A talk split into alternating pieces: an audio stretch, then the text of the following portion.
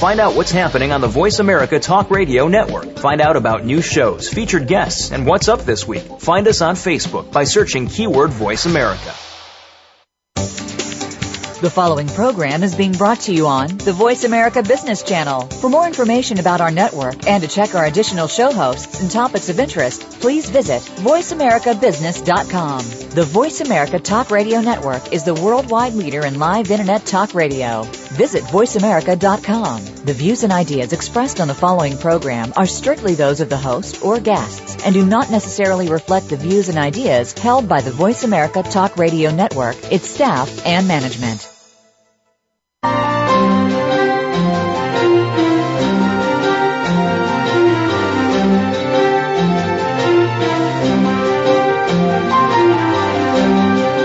Are a visionary. You have a vision. You just need to create it and bring it to life. Welcome to Visionary Leader Extraordinary Life with your host, Kate Ebner. Our program will be an hour of inspiration from leaders who are making their visions happen and will set you on the path to having a big impact through your leadership and the life you really want. Now here's your host, Kate Ebner. Good morning and welcome to Visionary Leader Extraordinary Life. Uh, each week I have a conversation with people who bring vision and action to their lives, making a big difference in the world. This week my guest is Robert Egger, founder of the DC Central Kitchen, which has been building long-term solutions to hunger, poverty, and homelessness since Robert founded it in 1989. You know, in the years since then, DC Central Kitchen has served more than 25 million meals for low income and at risk neighbors in the Washington DC area. DC Central Kitchen does more, however, than dish out 5,000 meals a day. And we're going to talk about um, what Robert has built and where he's going next. Welcome to the show this morning, Robert. Thanks, Kate. It's a pleasure to be with you.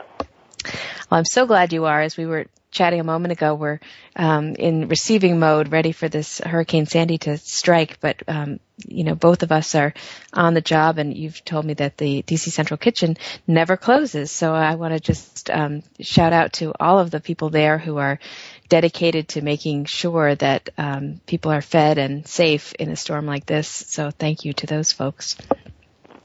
So as we get uh, get talking today, Robert, um, I'm struck as I learn about your endeavor with DC Central Kitchen by um, what how what a big enterprise it really is. I know you offer culinary job training for unemployed men and women. I know you have a food recycling program that's turning surplus food into thousands of balanced meals every day and every morning.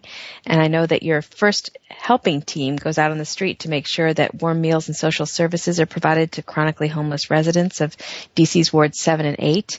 You also have broken ground with social enterprise with a school food program that's serving about probably close to 5,000 made from scratch meals to 2,000 low income DC school children and is delivering fresh produce and healthy snacks to 30 corner stores in DC's food deserts where access to nutritious food options are limited. You know, you've got a campus kitchen program that actually spreads out across the nation. So the name DC Central Kitchen, you know, maybe the operative word there is central because you've got such a big reach. And um, so I'd love for you to start out, Robert, by just telling us how did this all come to be? Could you just give us a that that story? Sure. I mean, you know, I, I always kind of start things with, you know, hello, my name is Robert, and I'm a recovering hypocrite. Because, um, you know, for years, years and years, my great dream was to open uh, the greatest nightclub in the world. I I labored uh, with a young man's intensity um, all through my, you know, late teens and twenties working in nightclubs in town because I was really mesmerized by the power of music to sometimes transport people from a place of fear uh, or trepidation to a place of joy and openness. You know, I was 10 uh, in 1968, uh, and my family, we were living in uh, the Los Angeles area when Robert Kennedy was assassinated just two months after Dr. King.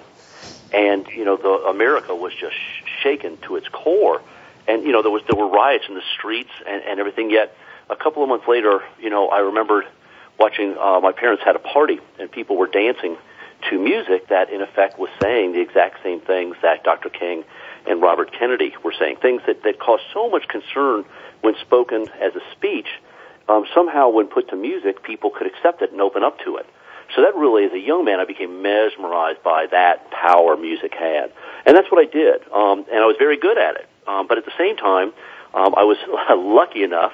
A young woman uh, came into uh, one of the nightclubs I work at, uh, worked at, uh, ordered a drink and stole my heart. Uh, and we Yeah. wanted to get married. Um, and we were looking for a place. And there was this little church down in the bottom of uh, Georgetown in Washington D.C. And one of the things they did that I thought was really kind of neat was that they went out along with seven other churches and synagogues to serve people who were sleeping on the streets of Washington D.C. Now, this was in the in the mid '80s, and you know there, there's always been people on the outside, but this was you know really, you know you were starting to see homelessness at a very different level. And like many people, I was concerned, but I was very hesitant to be engaged on a personal level. And when I was asked once by this church group if they if I would go out and serve the homeless with them, you know, I really looked for every reason to get out of it. I was really, uh, you know, very much a reluctant volunteer. Um, and the long and short of it is, I ended up going out on this truck and asked two very simple questions on the way out. You know, where does the food come from? And was kind of shocked to find that it was it was purchased um, at one of the most expensive stores in D.C. And I kept thinking, man, that's interesting because I work in an industry that throws away a lot of food. And I knew that it wasn't just restaurants, it was hotels and caterers and universities. So I kept thinking, wow, that's an interesting, you know, kind of observation. But then what really struck me, I think turned me around a little bit was when we served people that night, you know, I was in a warm truck as we pulled up in front of the State Department and started serving people who were outside in the rain. You know, not as nearly as, intense as it is today, but nonetheless a good steady drain, rain. And I just kept thinking, this is really well intended and it's historic and it's traditional, but it's not. It, it doesn't work. And for heaven's sakes, you know, I'm in the warm truck and people are outside in the rain. I'm the one more or less being served here. So, you know, that, that really kind of ate at me. And, and, and the fact that the driver of the truck knew everybody by first name and was calling people and saying, in effect, see you tomorrow night, see you tomorrow night, over and over, that just really rang in my ears. Uh, and I really felt that, you know, America's better than this, that we as a people are better than this. So I just, I just came back a, a couple of months later with a little business plan that was frankly based on FedEx. You know, a new business model, but this idea was if you could bring all this food to a central hub, you could feed more people better food for less money. But what I really wanted to do was and promote was this idea of saying, but look, you know, if you if you offer men and women who are outside in the rain a chance to come in off the street and be part of the solution themselves, not only can you feed more people better food for less money, but you can actually shorten the line at the very time you're serving the line. And I thought this would be kind of a revolution that, frankly, would be welcomed with open arms. But like many um, entrepreneurs, um, you know, you, you think through an idea and you, you figure you've got it all all kind of worked out, and you assume that people will will say, you know, hail, thank you very much, what a great idea, we get it. Uh, and what happens is oftentimes people don't get it, and in this case, people really didn't get it. They they told me I was naive, that I was that it was illegal, that people thought it was, you know, that the restaurants uh, couldn't donate food because the health department wouldn't let them, which is uh, an urban myth. There's laws that actually facilitate the donation of food in every state. But more importantly, I was shocked by how many people thought that you couldn't train the homeless. And that really threw me for a loop. So the kitchen, I'd love to, to have your, your readers, or your listeners rather, think that, you know, somehow, you know, I'm a great humanitarian who started the kitchen because of my love for my fellow man. And while that is there, um, it really was started because no one else would do it. And I think like, like many people, I just thought it would be, it wasn't as hard as people thought. And I figured I could get it going and then go back to running nightclubs. But here we talk some 25 almost years later. and there you are uh, doing it. Well, I I like to hear you tell this story, and especially because you know that the idea that oh this makes so much sense. You know, surely people will will get this, and then they didn't and told you you were naive. And I'm curious, you know, especially for our listeners, many of whom have really phenomenal ideas, but it's so easy to get discouraged. I mean, how did you have the fortitude to kind of uh, you know, work through it and get this, you know, go despite the naysayers, make it happen. Well, you know, I think it's very important for people like me to acknowledge that, you know, a I'm, I'm I was born a white man in America, so I was born with confidence. You know, every every every aspect of education and and every aspect of of the larger society said you can achieve anything you want. So, you know, it's very important to acknowledge that, you know, I had a lot of advantages right off the bat. And I was confident. I had a great sense of this is what, you know, I, I can do this. And I'll be honest with you also, I came from food service and I knew it wasn't that hard. I knew that restaurants hated throwing away food. You know, restaurateurs love food. They just didn't want to be sued. So I knew that all you had to do was create kind of a professional environment. But I also knew back in the late 80s that the restaurant industry, see, I'm, I'm I know we're going to talk a little bit about this, but I, I met a guy at a party when I was young who was like, you know, what do you do? What do you do? And I'm like, you know, he he said, I'm a futurist, and I'm like, whoa, whoa, whoa, whoa, whoa, what is that? And he said, oh, don't, it's not anything big. It's just I, I just pay attention to trends and I anticipate the future based on what I think you can see coming through trends. And I'm like, oh my God, I'm a futurist too. And so I spent a lot of time wondering about what comes next. And I knew that you were seeing a, a, a, a rapid kind of um, the last vestiges of the agra culture in a way, and that Americans by the 1970s were really starting to dine out more than they were cooking and eating at home. And I knew that there was going to be a significant increase in the need for food service jobs. And with a little research, I found that in fact there was going to be an 85% increase, of, you know, in food service jobs in the next 25 years. So it made a lot of sense. Um, and of course, I didn't mean you know bringing homeless people right in off the street. So you know, right from the get go, the idea was how can I partner with great agencies and other people who had great ideas who were doing you know following their dream. And if I could partner with groups that, for example, got men and women clean and sober, or help men and women get in housing, then they'd be ready for what we were going to offer at the DC Central Kitchen. You know, I like I like to hear you say that. I mean, I, you know, the the recognition of your own um, circumstances and the benefits of you know being being a white male in America with a great idea and a sense of confidence about that, and but also the point you just made about partnership and um, you know the, the you know the don't have to go it alone. Like let's match up with other groups. Can you give an example of some groups you partnered with? Well, you know, interesting enough, when we first opened, I partnered with the Republican National Committee. Um, you know, I, again, I knew that there was, I knew that that this trepidation about donating food was was based on a myth. You know, again, that it was illegal. Um, and I also knew that George Bush Sr. had been talking a lot about, you know, points of light and, and, and the role Americans need to play in the larger civil discourse. Um, and I knew they were going to have food left over. So, you know, I did one of those classic, you know, called over the course of three days, waiting for that inevitable elevator pitch moment, you know, that moment of truth that any entrepreneur gets, where suddenly they realize the person they've been trying to get a hold of to pitch their dream is standing right in front of them. And, you know, that paid off because I said, in effect, look, you're going to have big parties, you're going to have food left over. I have a refrigerated truck. Let's launch both, Uh, you know, the presidency and the DC Central Kitchen at the same time. I will come and handle the food professionally, and I'll make sure that any food left over goes to men and women who were homeless or hungry in Washington, D.C. the next day. And not only did they like it, but frankly, again, based on my nightclub background, I knew that no media outlet in the world could resist that image. So right from day one, we exposed the power of partnership because, you know, by having President Bush Sr. donate food from the inaugurations, we showed that not only could this work in Washington, D.C., but we showed, in fact, this can work in any city because it's not illegal. The President of the United States just donated food. And, you know, again, at the time, and it's only gotten worse, Americans were throwing away, at, at, at, in those early days, the estimate was about 25% of the food we produced every single day. Now, it's estimated that we're throwing away almost 40% of the food that we produce every single day. And, and, and of that, fully half is fruits and vegetables. So, you know, the idea mm. of the hmm. kitchen was based on what's already here. How can we just use it a different way? Robert, your team has an approach that is really a model of I don't know what's the word resourcefulness, um, innovation. Um, but I know your central principle, empowerment. You know, one of your central principles seems to be, or at least I, I, I picked this from your website and also from talking with you, that we use food as a tool to strengthen community. We just have a couple minutes before a break, but could you just elaborate on this idea of using food as a tool to strengthen community? Yeah, well, you know, sometimes we view food as almost just gasoline for the body.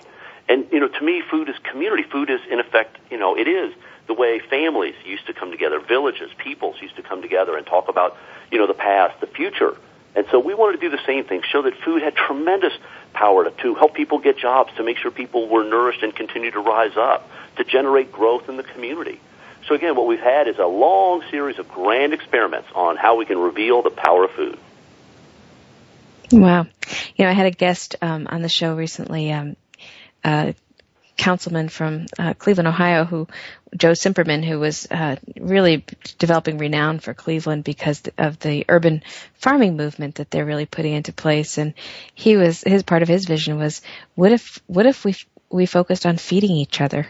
You know, what if that was our primary objective? And he talked a lot about the um, the community building aspect of um, of food, actually.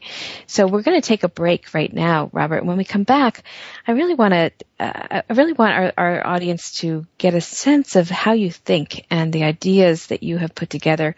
Um, what's so exciting to me about having you on the show today, among other things, is your your ability to um, to manifest action and outcomes out of what you can see. So we'll come back after this break and talk about that.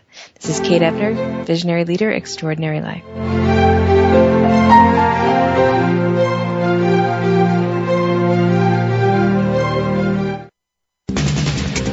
Always talking business.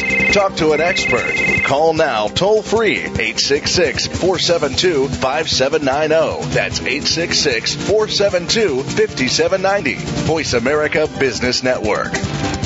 Do you want to take your organization to the next level? The Nebo Company develops leaders, teams, and organizations to achieve their highest potential.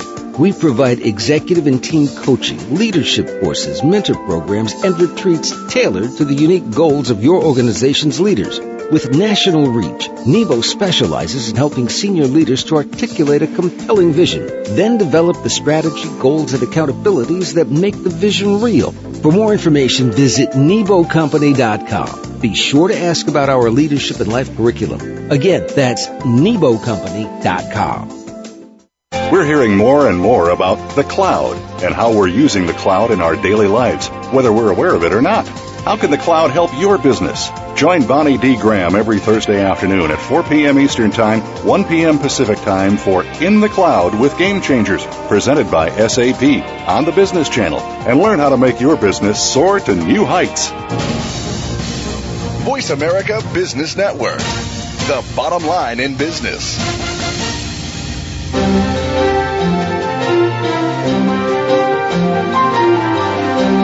You're listening to Visionary Leader Extraordinary Life with host Kate Ebner. We'd love to hear from you. Pick up your phone and call into 1 866 472 5790. That's 1 866 472 5790. If you'd rather send an email, please send it to visionaryleader at nebocompany.com. Now, back to today's program. Welcome back. This is Kate. Thank you for joining me today. I'm speaking with Robert Egger, the founder and president of the DC Central Kitchen, the country's first community kitchen where food donated by hospitality businesses and farms is used to fuel a nationally recognized culinary arts job training program where unemployed men and women learn marketable skills while donations are converted into balanced meals. Since opening in 1989, the kitchen has produced over 25 million meals and helped a thousand men and women gain full-time employment. Robert and I have been talking about um, how this all got started, and I was uh, talking to you, Robert, on the break a little bit about this. I sort of said, "Who, who are you? You know, how did you, how, how did, where did you come from? How did you get this idea?" And um, I know that you're an, an Oprah angel. You're you've been named as one of the points of light by the Bush administration, the first Bush administration. Um, but who are you? T- tell us a little bit more about about you as a as a human being coming into this work. Wow. Well, I mean, you know, I, I'll be honest with you. I just have always, I'm just a regular old Joe. I mean, you know, I'm an American in many respects, uh, in that, you know, this idea of, and I, I really speak about this a lot, that, you know, it's every generation's kind of obligation, but also the right to, to redraw the map, you know, redefine the rules. And so that sense of just because we did it this way doesn't mean we have to do it forever. So this this kind of challenging the system. I, I kind of tend to be a person who's like, can't we do this better? Isn't there a faster, stronger, smarter way to do this? But and, and achieve better outcomes. So uh, for me, I mean, like I said, there was this there was this earnest, kind of almost deeply American kind of desire to, you know, leave the community better than I found it. You know, whether it was being a Boy Scout when I was a kid. I'm, I mean, like many people, I've got a million different kind of motivators, but it, deeply, that's part of what I'm doing is this sense of obligation that you know it's your job as an American, given all that we've get, been given, you know, to you know make it somehow better. So that's all I do is constantly challenge assumptions and ideas and say, in effect, is there a different way to do that that at the end liberates people? That's really what interests me is how do you set people free? Yes, I love that. I mean, how do you set people free? I, I think I think we all probably have a question that um, animates us And maybe that's your question, Robert. How do we set people free? I think empowerment is a word that's very important to you. Um, what's been most gratifying to you about the time, the decades you've put into DC Central Kitchen? Oh wow, there's so many things. I mean, you know, it's been exciting to see how many other cities have adapted this model, and we're open source. You know, I've always wanted. My attitude has always been, if we have anything you need, it's yours. Come and get it. You know, we're happy to share. So that really led to about 60 other cities developing models, you know, based loosely on this. Are really almost exactly to the point of, you know, we developed a, a 12 week curriculum for men and women. You know, we really wanted to make this a, a good, solid, real training program, but we knew that a lot of the men and women who were going to come through the program weren't going to have the luxury of months to study, you know, the culinary arts. So we wanted to set was this really strong system in which people could, you know, come in, get through, help heal the city. You know, what you hear so often is men and women who say, as a young man or as a young woman, I tore this city up. And I went to prison for a long time to make up for those crimes, but now I'm part of healing that city again. Uh, and I really want to emphasize that when I talk about empowerment or setting people free, it isn't just the men and women who come through the job training program, nor is it the men and women who maybe get a meal every day because of our work, but it's it's the thousands of volunteers who come through who were just like me sometimes burdened by their own sense of stereotype or limits on what they can accomplish. Uh, you know, you mentioned the Oprah Angel thing, which was a great honor, and Oprah's been very, very good to me over the years. But at the same time, you know, we had an interesting discussion about the whole word angel. Uh, that in effect, you know, I'm a I'm a recovering sinner. I'm I'm you know I try my best, but I'm just a regular dude who who like many I have all the faults of any man. You know, mm-hmm. but at the same time, I'm trying. You know, so but that idea that somehow um, you know there's a difference between what I've been lucky to to be able to do and what most people want to be part of. You know, I think that's that's what your program taps into is the the thousands of millions of people out there who want to be part of making, you know, their community, this country, uh, stronger. Uh, and I think that's a glorious part of of our country uh, and our heritage. Thank you for that answer. That's a very complete answer, and I appreciate that. I I um I, I want to draw us back to a, a, point you made earlier about, um, you know, you're, you're a social entrepreneur and you have developed sources of funding for DC Central Kitchen that give you. Um, we were talking a little bit about how you're able to handle an emergency such as Hurricane Sandy in terms of staffing and resourcing um, DC Central Kitchen so that you can operate under conditions like this. And and I, would love for you to just explain to people um, your how that model works. You know, the the, the nonprofit model and and how the social entrepreneur piece fits. Yeah, well, again, you know, I came in uh, really pretty well uh, versed in the, the business of food. So when we started the kitchen, the idea is let's take the food that was thrown away, people that our society undervalued, kitchens that were underutilized, agencies that were buying food when they really wanted to liberate people, chefs who had jobs and would help teach. You know, I just reorganized the pieces. Uh, but at the same time, it was like, look, I, you know, I, I kind of, I was wandering into nonprofit land. I had never been there before. And as much as I rapidly grabbed a hold of the grant process and was very successful. People really dug what we were doing. I think more than anything else because we had, we touched on this amazingly raw nerve in America um, because there was a, a, an underlying sense of guilt. Uh, I think that all Americans had about the amount of food they we all knew was wasted, and there was a, a tremendous enthusiasm for our program because we were using it so uh, interestingly. Um, but at the same time, it's like I don't want to be kind of a slave to the the grant system here. I want to go out and earn our own money um, for a lot of different reasons. And, you know, a I wanted to take this proven show on the road. I mean, we had thousands of volunteers coming through, um, and we discovered very early that the power of uh, a man or woman in a job training program working side by side with a volunteer, uh, which is you know all the way from the president of the United States you know, movie stars, school children. You know, it's like this idea of we're all residents of a shared city. Let's work together, side by side, to make it better. You know, but that's that's a huge part. So we developed very early a volunteer program and kind of a culture that we started calling the you know the calculated epiphany. That we wanted people to leave with new ideas, but we wanted them to, we wanted those ideas to be their ideas. You know, I didn't want to tell people what to think. So we tried to set the stage every day where volunteers would leave saying, in effect, you know, wow, I never thought about food that way. I never thought I could have such a great conversation with someone who was, you know, so different than me, or out of prison, or, or a drug addict, or if somebody's on the street for all those years. You know, I never thought I could do that. So that's kind of what we set out to do. So catering allowed us to take that idea on the road into people's homes so that in effect people could say, hey everybody, you know, I'm really glad you had a great time at the party tonight and I want you to know before you leave that the men and women who served you tonight and the organization that catered our event was the DC Central Kitchen. You know, that means people at that party stop and say, whoa, whoa, whoa, you mean the people who served me tonight are those men and women that, but wait a second, that's a, that program works with felons and homeless people. Oh my God, I can't believe I didn't know the difference. You know, so we, we, we try and find ways to subtly help people over these, these understandable and common misconceptions or stereotypes. So catering did that. You know, I've always said, look, we make, we make money, but it's change I'm really after. Um, it's just a glorious byproduct that we've been able to make. Um, now we're up to almost 60% of our own income. And I just want to reiterate, this is, this is such a team effort, and so much of our, our recent uh, successes, in particular, the, the, the work we're doing with school foods in uh, D.C., which is, I think, one of the most interesting kind of school food experiments in America. That's really been driven by an amazing, me, amazing management team led by Mike Curtin, who is mm-hmm. our CEO, who has taken my idea to amazing new heights of productivity. Yes, I know you have a, a, a, very effective team in place. And, you know, one thing that you said to me, Robert, as we were contemplating today's conversation is I was asking you, you know, what kind of leadership is needed to manifest big ideas. And you said leaders don't create followers, they create more leaders. Right this on. is, yeah, you said it sounds good in principle, it's harder in practice. How have you been able to do that?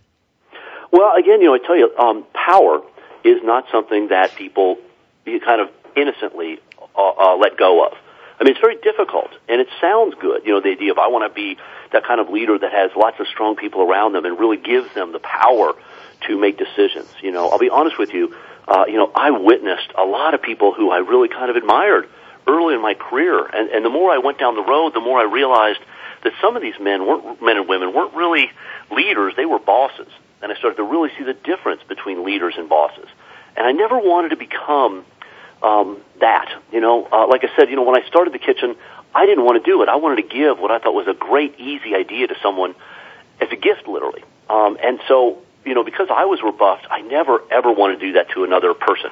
You know, so the kitchen has been an experiment, not just in the kind of traditional, you know, expanding top leadership, but for example, we have a volunteer bill of rights, and it's on our website you know, that allows people, anybody who comes in the kitchen, to kind of rate their experience. You know, one of our rights is you have the right to talk to any staff member. You know, you don't have to, you know, you don't have to get permission to ask any question of anybody in this organization.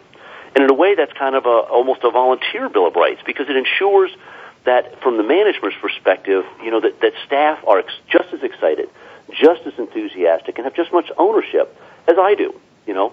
So that idea of, of giving people a lot of different, um, you know, ways in which they contribute was essential from the beginning. But it doesn't mean, you know, as I got a little bit further down the road, and, and uh, as some of your listeners may know what they'll know now, I've just recently announced that I am stepping down from the DC Central Kitchen after many, many years. You know, that in effect, here we just started our 90th class. Uh, we just opened our 33rd campus kitchen down at University of Georgia in Athens, a, a program I'm wildly proud of. Um, you know, we're earning 60% of our own income. It's like peace out, brothers and sisters. You got, you got the ball from here on out. Um, that's a process. You know, letting go and really truly stopping and saying, you know, I've been really lucky. I've got to be on Oprah. I've got to, I've got to meet, you know, all kinds of famous people, uh, in my life. And I've gotten so many prizes. That's hard to let go of. You know, that, that is, it's truly hard. As much as it sounds really good, it took me a good two or three years and frankly, uh, the, the help of a lot of friends um, to finally stop and say, you know what, it is time for me to move on. Um, so this is a lot of the discussions I have with a lot of colleagues now about that idea of transitional leadership and how many people uh, may not necessarily might not necessarily have to leave the organization, but at least help them learn how to loosen the grip. Well, you know, we're going to take a break here in just a second. And Robert, I know that, you know, that you are moving out of what you called your kitchen mission, uh, making sure that people are fed, you know, what you called the fill your belly school. And you're moving into a, another idea, um, another vision that you have that relates to uh, a future trend that you can see. And so we're going to take a break here. And when we come back from the break, I want to invite you, Robert, to really share what what you what you're doing next and what you can see, and uh, we'll also continue to reflect on on what you've um, founded here here in DC and maybe the broader implications of of this food uh, trend that you're really you've really been following for for decades. I can hardly um, wait. I know, me too. Well, we're we're going to take that break, and when we come back, uh, we're going to dive right into that. We'll be right cool. back.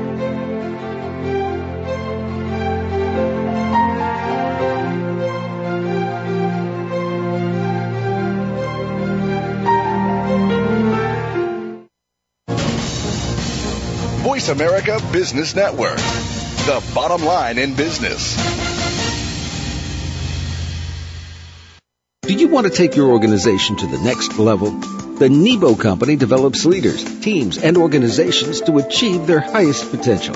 We provide executive and team coaching, leadership courses, mentor programs, and retreats tailored to the unique goals of your organization's leaders. With national reach, Nebo specializes in helping senior leaders to articulate a compelling vision, then develop the strategy, goals, and accountabilities that make the vision real. For more information, visit NeboCompany.com. Be sure to ask about our leadership and life curriculum. Again, that's NeboCompany.com. Leadership is a vital skill set in today's competitive global economy. Being a leader is not enough. To succeed, you must optimize your performance and know how to imbue others in your organization with leadership skills. Practical, actionable leadership insights are the focus of Leadership Development News, hosted each Monday at 9 a.m. Pacific, noon Eastern by Kathy Greenberg and Relly Nadler on the Voice America Business Channel. Doctors Greenberg and Nadler, who coach global leaders on how to be most effective, will share their insights and contacts. The path to leadership excellence begins here. When it comes to business, you'll find the experts here. Voice America Business Network.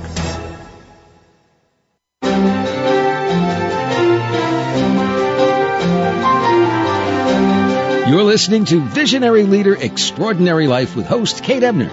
We'd love to hear from you. Pick up your phone and call into 1 866 472 5790. That's 1 866 472 5790. If you'd rather send an email, please send it to visionaryleader at nebocompany.com. Now, back to today's program. Well, you know, Robert Egger and I have been talking this morning about the work he's done through the DC Central Kitchen and soon LA Kitchen. We're going to talk about this. This visionary leader sees solutions and mobilizes people and resources to deliver on them. He was included in the 50 most powerful and influential nonprofit leaders list of the Nonprofit Times for three years in a row. Um, he's received the James Beard Foundation Humanitarian of the Year Award. He's been named an Oprah Angel, a Point of Light, and one of the 10 most caring people in America by the Caring Institute. You know, Robert, I would say you're a really good guy. You would say I'm just a regular Joe. but what I wanted to get back to is this LA kitchen idea, you know, this, um, this, this new trend that you're tracking and, and your vision for where you want to go next with your life and your work. So with no further ado, why don't you tell us about that? Well, you know, it's funny when I start, started getting into this business. Um, you know, I became wildly aware of uh, you know the the legacy, the amazing history of you know uh, the efforts had, that had been made in America to feed people, to house people, to help uh, people who were coming out of prison, you know, people who are homeless. But at the same time, you know, I like many people saw that the numbers weren't decreasing, so I became really interested in systems and new ideas. Um, and, and oftentimes, you know, rigidity of thought, you know, the, the fact that nine tenths out of ten, in fact, to this day, I still encounter um, a lot of people who are really um, resistant. You know, they don't look in the mirror and see somebody who's resistant, but in fact, the way they lead their organization, you know, really limits their sense of opportunity. So anyway, as I started going on, I really started to kind of pay attention to different trends. And about 1997, 98, you know, I, I kind of encountered uh, uh, somebody who was leading Meals on Wheels. And I became mesmerized by the fact that there was a waiting list in America uh, in half uh, of American cities for Meals on Wheels back in the 1990s. And I kept thinking, well, you know, it's a ways off, but in 2006, the first baby boomer is going to turn 60. And wow, if there's a waiting list now, what happens then?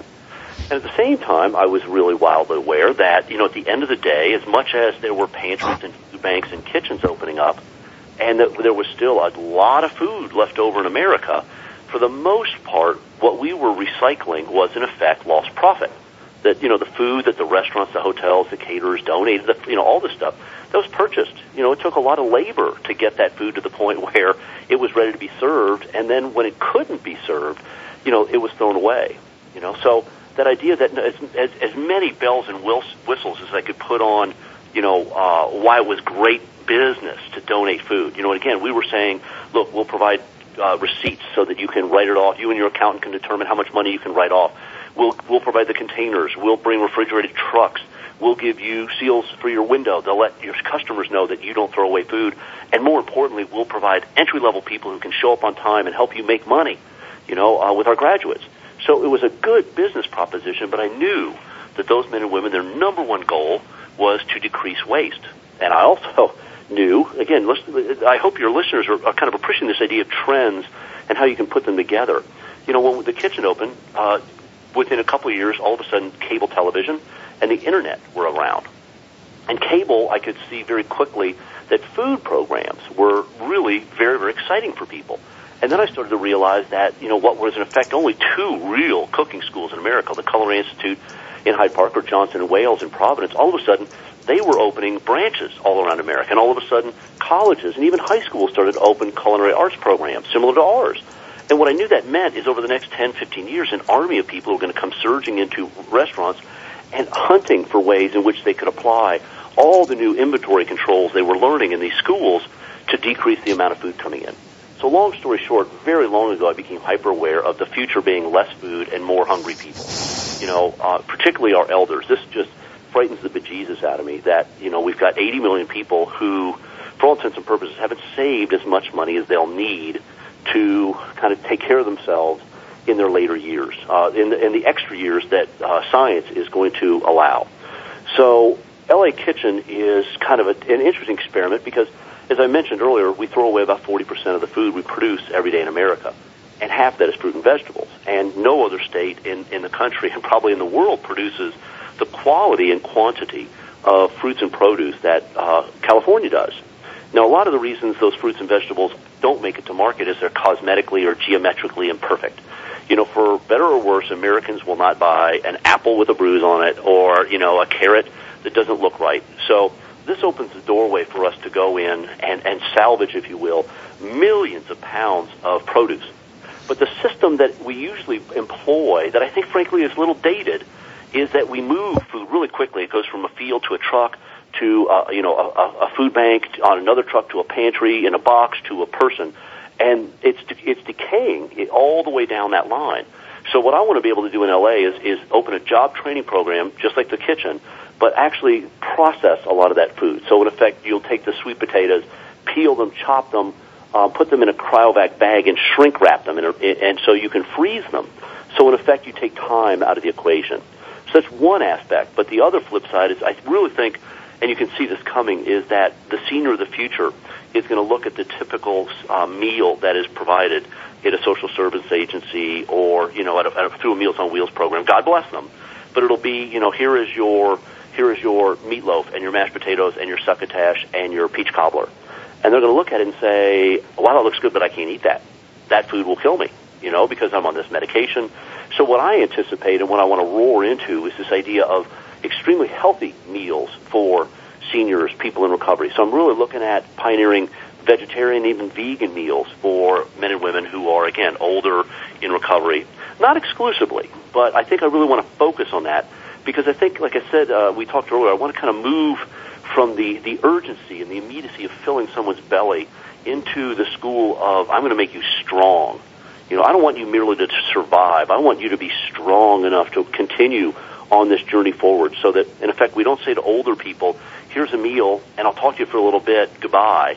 What I really want to do is, is fundamentally launch a movement about how do we value our elders in America. You know, this is, this will be the deepest well of life experience in the history of the world. No other generation has been this rich, this free, this educated, nor will live this long. So the opportunity we have in this country to really, again, reevaluate the role of our elders is something I really want to be part of, and that's you know a, will be a big part of what we do uh, out at the LA Kitchen.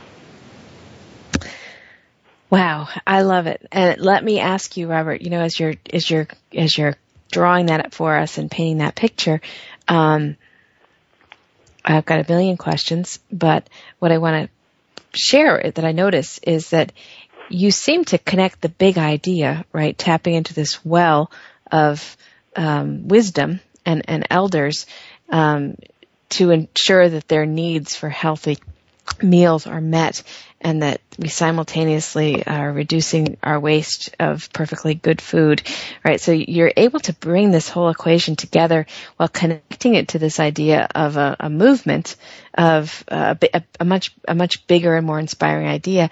And for for everyone who's out there, I, I want to say, you know, this is an interesting moment for us as as um, people learning from you, Robert. You know, sort of the big idea and then the execution level, and you seem to be good at both.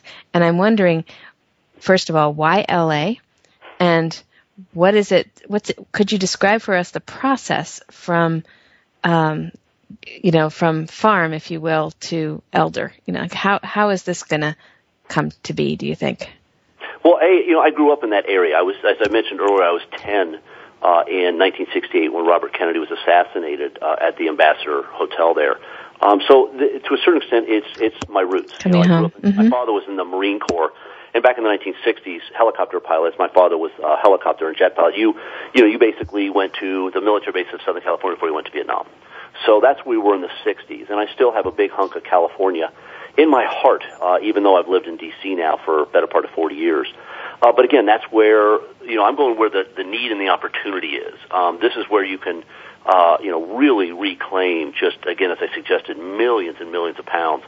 So I'm still making this up, you know, but what I'm what I anticipate is that we are going to have a very, very, you know, large kitchen um, that will again be less focused on kind of picking up the odds and ends of restaurants, but we're really going to focus on the large contributions we can get from the wholesale uh, markets down in Los Angeles in Southern California, but also some of the growers out in the Central Valley. You know, we'd really like to be the spot where they can they know that they can drop this stuff off and we will use it not just to again feed the poor, but to be part of a process that I think many people in the business world uh, can really get behind. Um, you know, you have to really understand a lot of what I really work on is two really I think big ideas. You know, one is that charity is more about the redemption of the giver not the liberation of the receiver.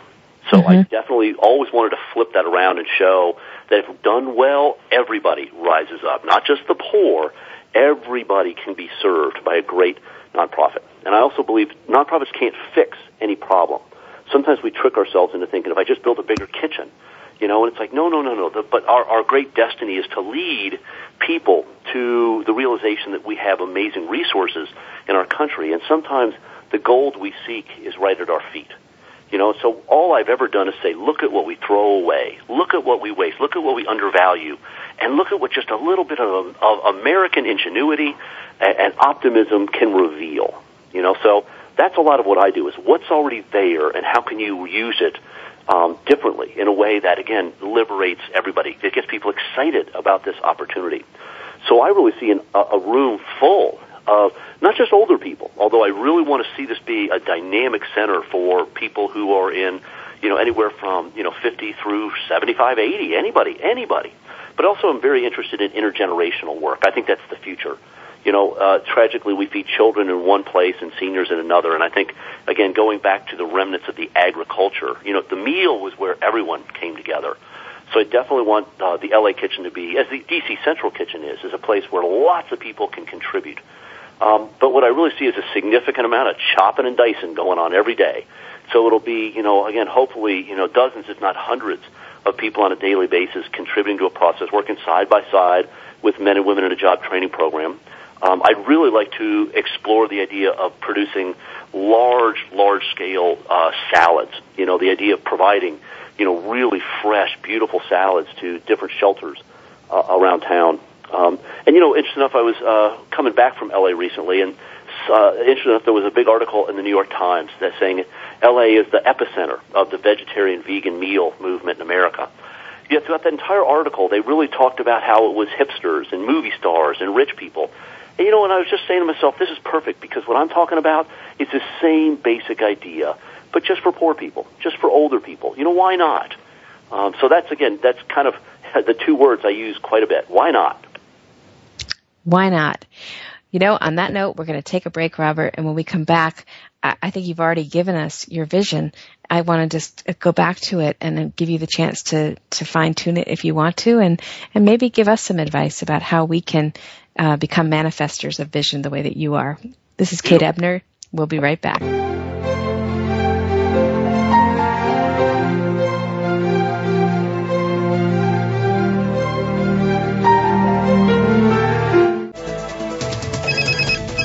Up to date business and financial news. Call now and get the financial information you need. 866 472 5790. 866 472 5790. The experts are here. Voice America Business Network. Do you want to take your organization to the next level? The Nebo Company develops leaders, teams, and organizations to achieve their highest potential. We provide executive and team coaching, leadership courses, mentor programs, and retreats tailored to the unique goals of your organization's leaders. With national reach, Nebo specializes in helping senior leaders to articulate a compelling vision, then develop the strategy, goals, and accountabilities that make the vision real. For more information, visit NeboCompany.com. Be sure to ask about our leadership and life curriculum. Again, that's NeboCompany.com. Everybody needs expert advice when they look to develop their personal brand. Join Rochelle McCrary for The Leader and the Muse. Rochelle and her guests will bring you practical tips and tools to help you build your brand in ways that propel you into greater personal and business success. For strategies, stories, and much more, tune in to the Voice America Business Channel every Friday at noon Pacific Time, 3 p.m. Eastern Time for The Leader and the Muse. And get ready to take your brand to the next level business community's first choice in Internet Talk Radio. Voice America Business Network.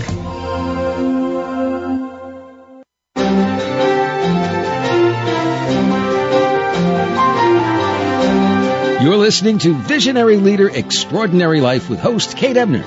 We'd love to hear from you. Pick up your phone and call into 1 866 472 5790. That's 1 866 472 5790. If you'd rather send an email, please send it to visionaryleader at nebocompany.com.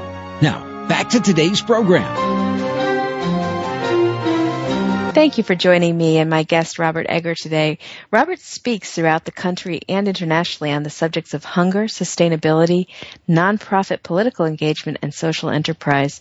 He has authored a book on the nonprofit sector called Begging for Change, the dollars and cents of making nonprofits responsive, efficient, and rewarding for all. He writes blogs and editorials to share his ideas about the nonprofit sector and the future of America, and you can check all of this out and learn a lot more about Robert and his work at um, Robert Egger, E-G-G-E-R dot org. And I encourage you to go there. Um, Robert, before the break, I promised you that we would come back and give you a chance to just really uh, fine tune the vision that you laid out for us in the last segment. And I just want to, I just want to loop back around. You did a beautiful job, but is there anything else you want to say? Well, yeah, well, you know, again, I, as we've talked a couple of times, and as I, I tell anybody who wants to talk about leadership. You know, it's this idea of anticipating opportunity. You know, I say there's, there's three kinds of leaders. The majority of people have their head down. They're just working hard. They can't see the future because they got to focus on the day to day. I dig it. You know, more power. The second group are people who might take a moment and listen to a podcast of your show, you know, or might hear a speaker go to an annual conference, and they get that rare moment where they might get a sense of the future. Now, of those people, of that second group, a lot of them just put their heads back down and kind of go back and do what they did before. You know, others say, in fact, okay, I see the future coming. I'm going to brace for it or start building, make my program bigger so when it hits, we're ready.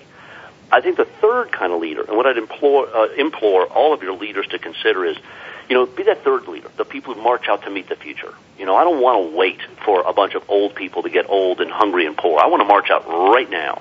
How can I be part of a larger discussion? Again, at one level, um, being part of redefining the way we serve our elders in the traditional nonprofit, uh, you know, air, air, way. But at the same time, as we've alluded to earlier, how do we have a fundamentally larger conversation at the societal level? This includes the political level, you know, that start to say, in effect, you know, we are going to totally, you, you know, our elders are going to play a very different role in America in the future. You know, it's imperative that they stay as as as productive as long as possible. So, you know, I'm aware of that, but, you know, at the same time, I really want to urge people to also consider the fact that there's 90 million people under 25 in America. This is the most diverse. this is um, obviously uh, the biggest, most technologically advanced generation ever in the history of this country. But I think what's really exciting is, you know, most of these men and women have been raised doing service. You know, they had to perform some level of service to, before they graduated high school. So that means every single university is brimming with a generation who have many of them really new, exciting ideas about community and their involvement. And this is why ideas like social enterprise, you know, the idea of gener- uh, nonprofits generating their own money, or frankly, businesses that generate money with the sole intention of reinvesting it and making their community stronger. You know, what I see coming is this very interesting crossroads where, interestingly enough, those 90 million young people who, in effect, are looking for a place, where, a, a way to merge, if you will, kind of spirituality, lifestyle, income. You know, they're saying, in effect, look, I got to make some money. I can't work for nothing. But if I can find a job where I don't do harm, I do good, sign me up. And there's an army of young people coming out who will want to launch new businesses, in effect, make their philanthropy the way they spend their money every day or the way they make their money every day. And that, I think, is a very, very powerful idea. At the same time, you've got my generation, the baby boomers. You know, every single morning, 10,000 people turn 66. Every single morning. And you can almost, I, I say this all the time, but it's a wonder you can't hear a sigh when you put your head out the window in the morning and you can hear 10,000 people looking in the mirror and saying, in effect, wow, how did I get so lost? You know, I, I've got so many things that I'm I, that that I, I was supposed to make me happy. You know, and I've done all these things, but there's something missing. And what I see is an army of them surging into the public arena, and oftentimes through nonprofits, saying, "Use me, let me be part of something bigger." You know, and so this idea that both these groups have almost common common purpose. They're both looking for one a new way to make a living, and, and others, to a certain extent, a little bit of redemption, but also that way to live their later years in a way that really remind them of the passion they held when they were younger. You know, I always tell people, man, these farmers markets, the food movement isn't about food. There's a much deeper hunger in America. And it's what it is, is people want to belong, and they want to be part of something again. So that's a, that's a tremendous opportunity from a business perspective, I think from a social investment, uh, a, a social level, but I think also at a political level. And that's a lot of the work I'm doing now. Thank you for sharing that. I'm really glad that I asked you to to expand on what you said because I think what you just added, and especially the invitation for people to be that third leader, is uh, so powerful and, and, important for us to hear from you. Um, you know, I'm curious as as you're talking and holding both this big view that you hold the big vision as well as the ability to to turn it around and make something happen. Um, Robert, I'm curious, who inspires you?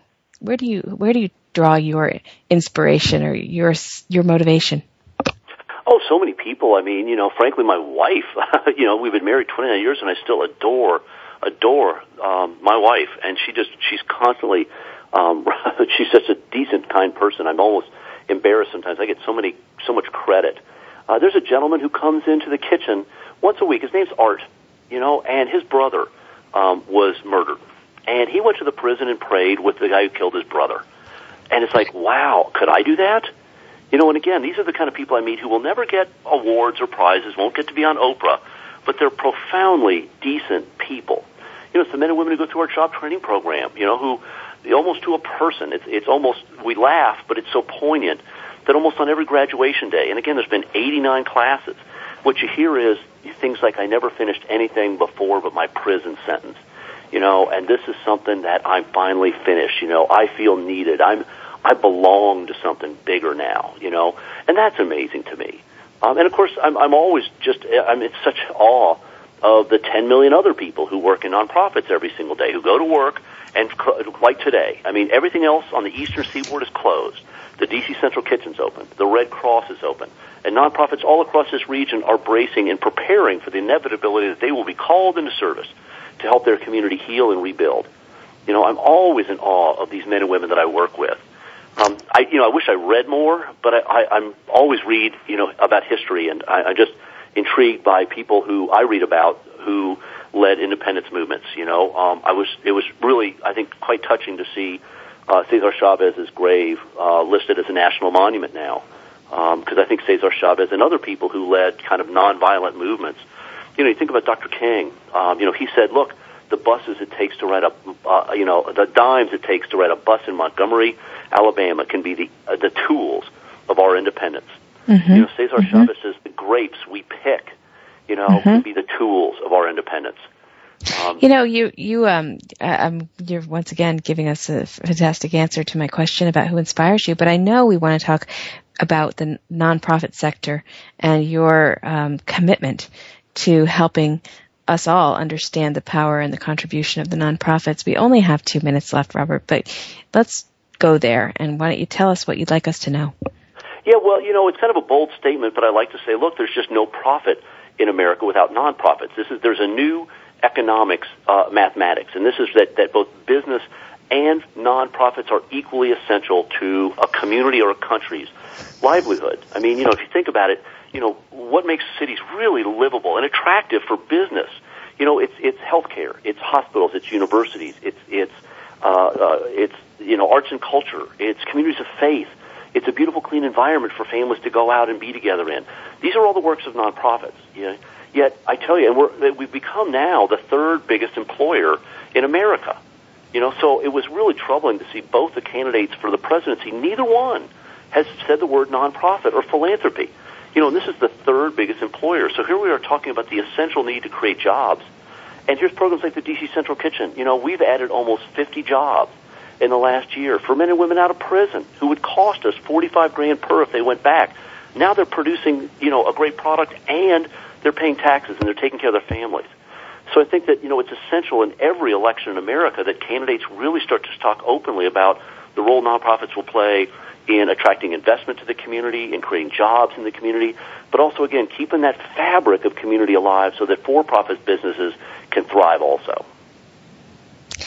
Well, you've put it eloquently. I think you've really made made an important point, and um, you know, I hope people really will go to your website, uh, Robert Egger, and check out what you're doing, follow your blog, and continue to support you in the endeavors as you go west. We certainly wish you well, and for all who've been listening to Visionary Leader Extraordinary Life, um, thank you for taking time to to be with us. And Robert, I want to say especially thank you for taking time. I know this is a busy time in your life. We really appreciate having you on the show.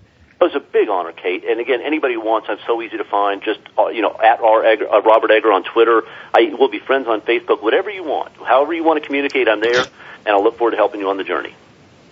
Thank you so much. Be safe, everybody. Thank you.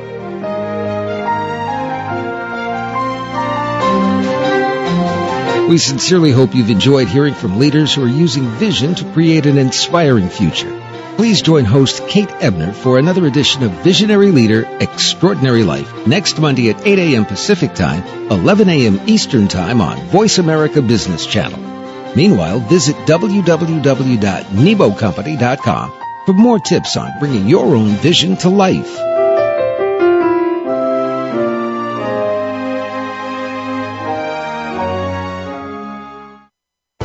Thanks again for listening to the preceding program brought to you on the Voice America Business Channel. For more information about our network and to check out additional show hosts and topics of interest, please visit VoiceAmericaBusiness.com. The Voice America Talk Radio Network